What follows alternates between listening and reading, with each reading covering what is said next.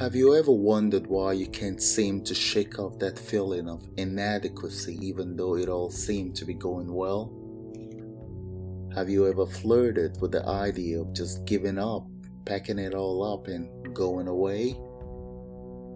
Have you ever woken up to a terrible, really god awful sense of emptiness, a palpable sense of void that messes with your inside so hard you can almost touch it?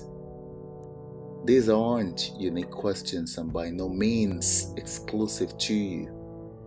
A great majority of us have harbored the same feeling at some point in time during our journeys. The question, though, is why? Why?